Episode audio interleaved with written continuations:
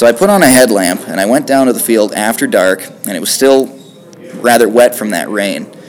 And I started to walk across the field, and it looked to me like the ground was moving. It was bizarre. I kept, when you see it in your peripheral vision, you see motion, and it looks like things are moving. So I stopped, and I bent down, and I looked, and it was like a web of earthworms all across the soil, everywhere in front of me that my light pointed to.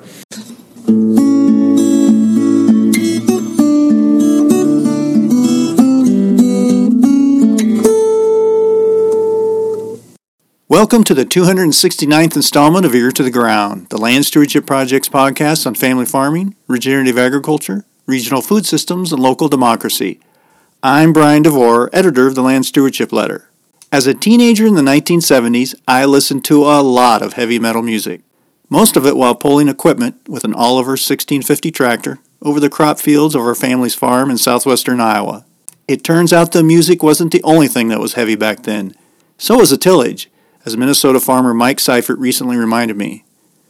When he and his wife Dana came back to his family's 100-acre farm in east central Minnesota a few years ago, they realized all that intense tillage over the decades had taken a toll in the form of eroded soils.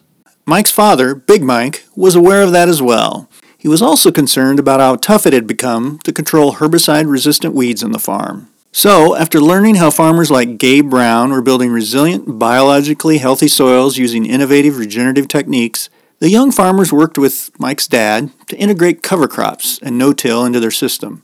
The trouble was, since they were a small farm, they didn't have a lot of capital to sink into new equipment, but they were committed to soil health, so the farmers made do by, among other things, modifying their current line of implements, many of which date back to the rockin' 70s and before. With this humble line of machinery, they're raising corn, soybeans, oats, and alfalfa hay. During the transition to soil-healthy farming, things didn't always go smoothly at first, and they've had a few stumbles along the way. But some 4 years into their conversion to soil-friendly practices, the Seiferts are starting to see positive results in the form of better weed control, less erosion, and more life in the soil. This initial success has prompted them to begin experimenting with an advanced form of composting that can help supercharge soil's biological life and make it even more self-reliant. During a recent LSP Soil Health Workshop, Mike gave a presentation on his family's transition into regenerative farming using minimal investments in equipment. Afterwards, I talked to him about what prompted the transition, how they were able to make significant changes on the cheap, and how a nighttime expedition in one particular field shed some light on the fact that the farm's soils are on the stairway to heaven. Yeah, so we were a heavy tillage farm. I mean, for a small operation, Dad still had all of his older equipment from the 70s, and a lot of his methods were, reflective of that time period, too. So he did moldboard plow, everything, all his corn stalk ground, at least, and any time we would plow under an alfalfa field, that was all moldboard plowed, chisel plowing our soybean acres. So everything got tilled. I think for us, the motivation was that I was starting to get more involved in the farm. Dad was getting a little older, and I was talking about in the little lecture today, I saw a video of Gabe Brown talking about his transition to no-till and cover crops, and that got me just started on this crazy adventure of trying to find as much information as I could and listening to a lot of other lectures and attending a lot of other workshops, talking about the advantages of no-till and cover crops. So I think with Dad thinking about the farm transitioning to the next generation, at this point I was expressing an interest in taking it over, and him knowing that he wanted to do the right thing for the land. But then we were also seeing some erosion on our fields, and we were seeing a real problem on our place with herbicide-resistant weeds. So a combination of all that, right? He was looking at something needed to change for us to be able to fight these problems that we were dealing with, but then also knowing that I was going to be stepping in to take over the operation and trying to move to a better methodology on our farm that would leave the land as good or better than, he got it, or to try to start turning it around. So those were our motivating factors, I think, for getting into this. Yeah. But roughly how long ago did you kind of start looking at some of this stuff? I think it was 2017 when I really started to get interested in it. My wife and I had been really into gardening and the food movement and things like that before that point. So our minds were already going down this path, but on a much smaller scale, of course, than, on a full farm. But because we were in that headspace, and then we started to see this trend towards more no-till and cover crops, and social media helps with that a lot, you know, and being able to access that through YouTube videos and get the word out about different events and things. So once I'd heard about it, it was hard to let it go, you know. But yeah, it was about 2017, I think, when we started really thinking about it hard. Talk a little bit about what were some of the first things you needed to do, and kind of some of the first steps. I get a sense that you had to experiment a little bit. You also, you have to make a living. You can't, you don't have an unlimited source of funding to experiment, that kind of thing. So you kind of had to, sounds like, get into it piece by piece a little bit. That's absolutely true, and on our place we had pretty limited resources, being a smaller farm, still using a lot of older equipment. I mean, everything from just gaining some knowledge to begin with. We had no idea how to begin using cover crops at first, so we had to gather a lot of information. That was our first step, and that came from several different sources, like I said, several events, lectures, talking to our local soil and water conservation office. That was a huge step. They got us signed up with a cost share program that we could participate in to start using cover crops and switching to no-till. I believe they only covered the cover crop portion of it, but we were determined to go to no-till anyway. Looking at our equipment, what we had, what we could do with what we already had, we certainly didn't have anything in the budget really to go buying new equipment.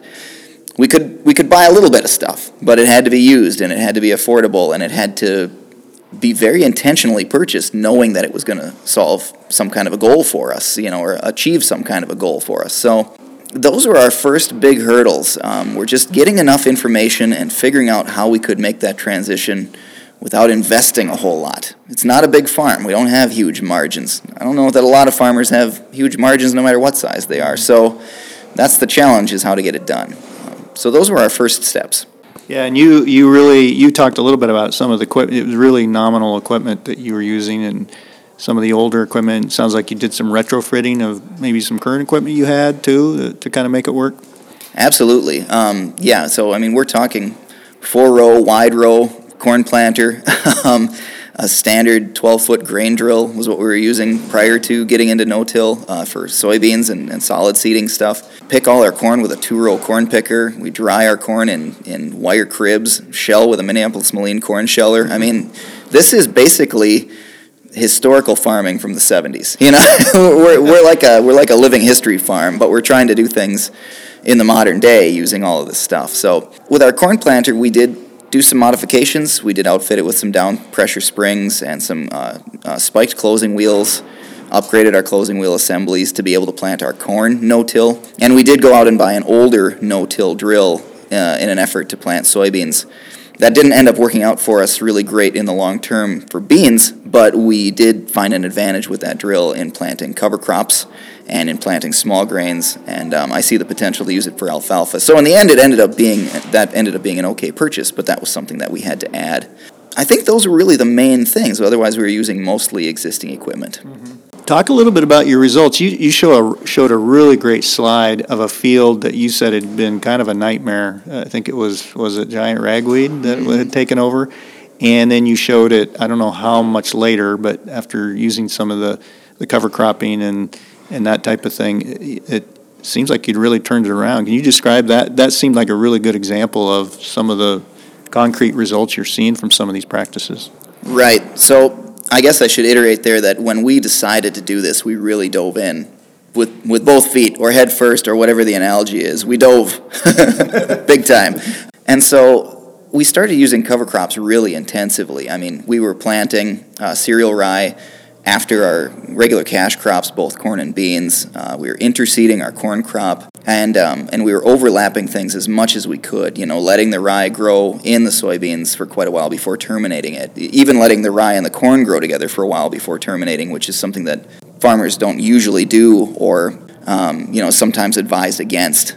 But we were looking at it from the position of what's the best soil health solution, not necessarily what's going to get us the biggest yield, So we started in 2019, really, the way that we're doing it now.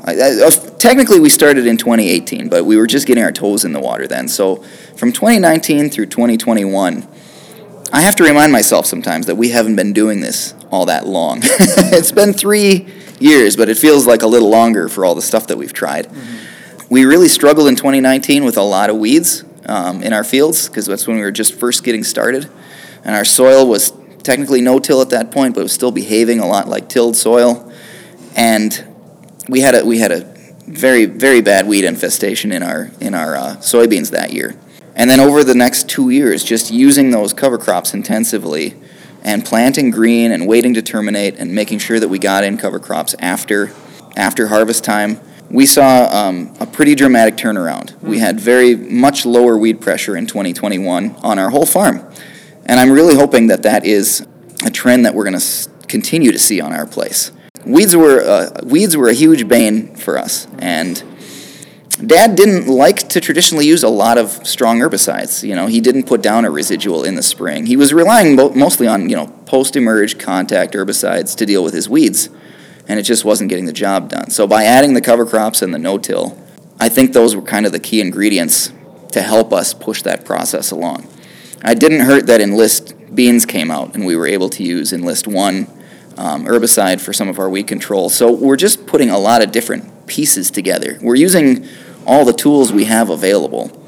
But at the same time, bear in mind that our philosophy on this is that we want to cut our chemical use back as much as we can, and we want to cut our fertilizer use and our input costs in general back as much as we can. So what I think we've seen is that we've gotten effective results using all of these tools, but not having to use a whole lot of any of them. Or if we're going to use a whole lot of something, we're going to use a whole lot of the no-till and the cover crops, and we're going to reduce those artificial inputs as much as we can. And we've seen some pretty good results from that. Yeah, that's a really good point. I mean, we're sitting here now in February, and people are looking forward to the 2022 growing season, and input prices are through the roof right now. Fertilizer prices, herbicide prices, fuel, you name it. So any way you can reduce those input costs and kind of make that soil self-sustaining is huge right now, even more so, I think, than it has been in recent years. I think that's absolutely true, but we are working on making homemade biocomplete compost, I guess, is the terminology. I went through the soil food web classes with Dr. Laningham's group there, and we are hoping this year, we actually have some grant money, and we're working with the Minnesota Soil Health Coalition to do some work with doing some compost extract, trying to maybe do a little bit of homebrewed, homemade fertility, by injecting some microbial extract into our soil or putting it on with the planter perhaps. A lot of it's still in the preliminary stages, so there's some unknowns yet for how we're going to do that. But it ended up, we were thinking about doing this already last year, and now with the input cost issue that you just mentioned, it seems like a really appropriate time to be thinking about it and trying to find ways to get the yield that we need and the profit margin that we need without having to rely quite so much on those outside inputs. And focus, for me anyway, that means focusing more on the soil biology that's already there, trying to foster that, trying to get some natural nutrient cycling going by ramping up that biology. I think that's going to be a big part of our solution, but of course it's still in the future, so we have a ways to go. Yeah, and I was wondering, is it still too early, or have you been able to kind of pencil out, this is the economic returns we're getting out of building this soil health? I mean, is there any examples of that? So on our farm, one of the things that is unfortunate, I think, about being a small farm like us is we don't have the yield mapping and the technology that some farmers have. We don't have the data sets that a larger farm might be able to put together with an investment in that technology. So I don't have real good numbers off the top of my head. It's maybe one of the weak points in my whole situation here. But I can tell you that we have had some of our more profitable years. When we actually sit down, at tax time and pencil everything out, we have had a couple of our more profitable years. 2020 especially was good for us. Good growing year, using these methods, good yields on a lot of stuff. 2021, drought was an issue. We did see a reduction in our yields, but we're also getting more diversified. So, where one crop was cut back a little bit, our corn yield was down a little bit in 2021, but our soybean yield kind of made up for it, and we grew some small grains in 2021. That didn't go quite as well as we'd hoped, but by adding all these extra pieces to the puzzle, what I think ultimately we're going to see is that we don't have all our eggs in one basket, or two baskets, if you can consider corn and soybeans to be kind of the major crops that farmers grow. Yeah. If we can take those two baskets we already had and add 3 or 4 more baskets with different crop diversity, focusing more on alfalfa hay and direct marketing hay and maybe direct marketing some small grains and things like that, I think what we'll start to see is that we can be more consistent over the years. And that's really the name of the game, right? You want to make a living at farming. You need to be able to hopefully guarantee that you can do well at something every year. So I think that's kind of where we're headed, I hope. That's a really good point. It's like maybe you're not going to get those peak yields every year, but you're going to get a consistent, profitable yield. I think sometimes people equate high yields with profitability, and that's not always the case, especially if the amount of cost that you put into the inputs to create that record yield leaves you in the red. Absolutely. And I couldn't agree with that more. I just went to a talk recently where Rick Clark was talking about his operation. I can't remember if he's in Ohio or Indiana, but he's... I think he's Indiana. Indiana, yeah. He's got several thousand acres, and he's kind of trying to do no-till organic. And one of the things he talked about at his presentation was that when he was still using some chemistry before he had gone organic, but he was diversifying his crop rotation, and he was using no-till and cover crops, his whole profit margin and production scale kind of evened out. And boy, if we could get to that point where, like you said, just some consistency from year to year, being able to turn a consistent profit and reduce our input costs. Yeah, I'm not looking to set any kind of yield goals on our farm. I just want a consistent profit margin that we can look at, and I want to know that I'm doing it in an ecologically beneficial way, because if we don't take care of our soil, we don't have a farm. You know, that's got to be our focus. Do you have any tips for anybody who they've heard about this, they want to just get their toe in the water a little bit, maybe what you learned that worked, but maybe some mistakes you made along the way, but that might help somebody get started. You know, you're not an expert on this, but you've had this experience and you're still moving along on it. Just any thoughts on that?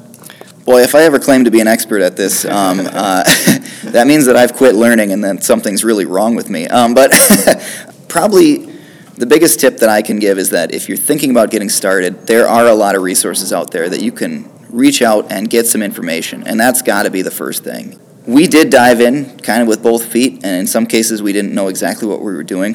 But I mean, LSP has resources. The Minnesota Soil Health Coalition, which I'm a member of, has resources. I mean, I'm a farmer mentor for that group, and we're a nonprofit group of farmers who are implementing these practices, and we're willing to share that experience with other farmers. The good, the bad, and everything in between, and the stuff that we don't know yet, as much as we can figure that out. So that's a group that, you can reach out to and say, I'm thinking about doing this. Can you pair me up with a farmer mentor?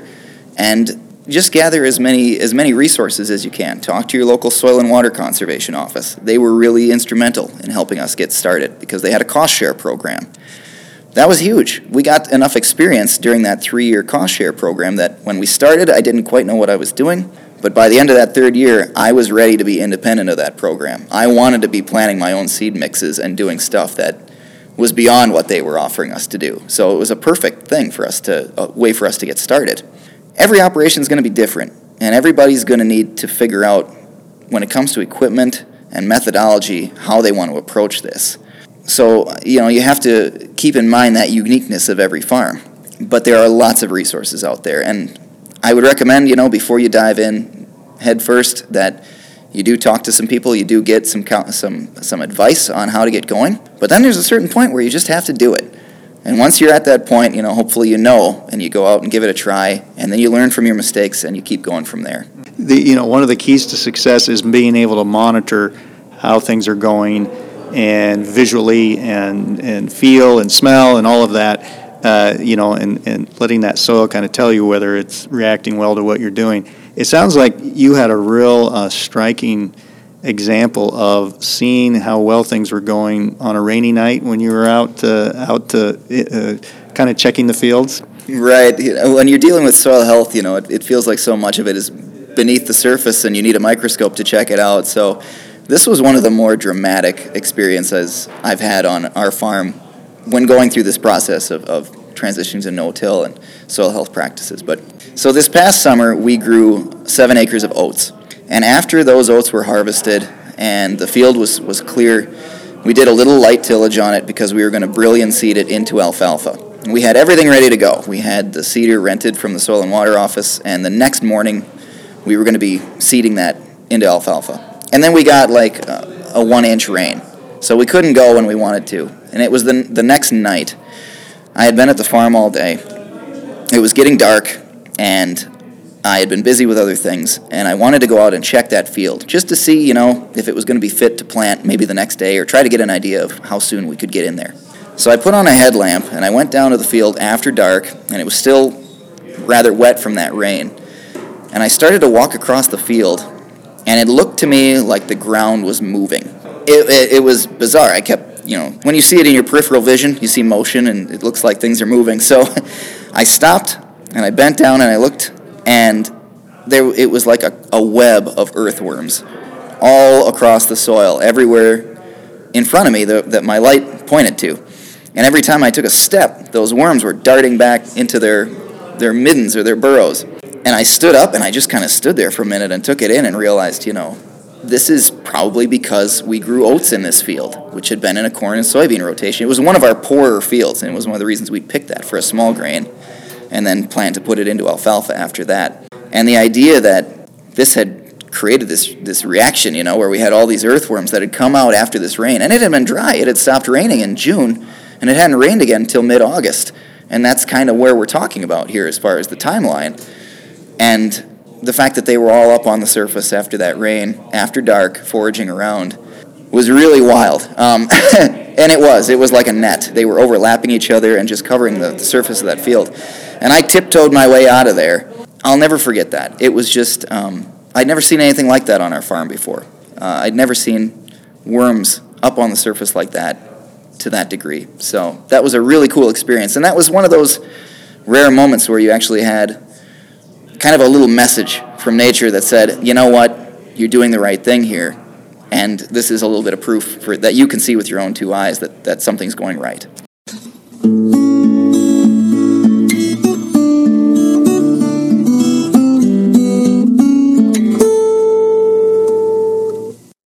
For resources on ways to build soil health profitably, see the podcast page for Ear to the Ground episode 269 at landstewardshipproject.org. If you have comments or suggestions about this podcast, contact Brian DeVore at bdevore at landstewardshipproject.org, or you can call 612-816-9342. By the way, it helps us greatly if you can give Ear to the Ground a rating on iTunes, Stitcher, or whatever podcast platform you utilize. Thanks to Laura Borgendale, Western Minnesota musician, for Ear to the Ground's theme music. And a special thank you to all of Land Stewardship Project's members who make initiatives such as this podcast possible.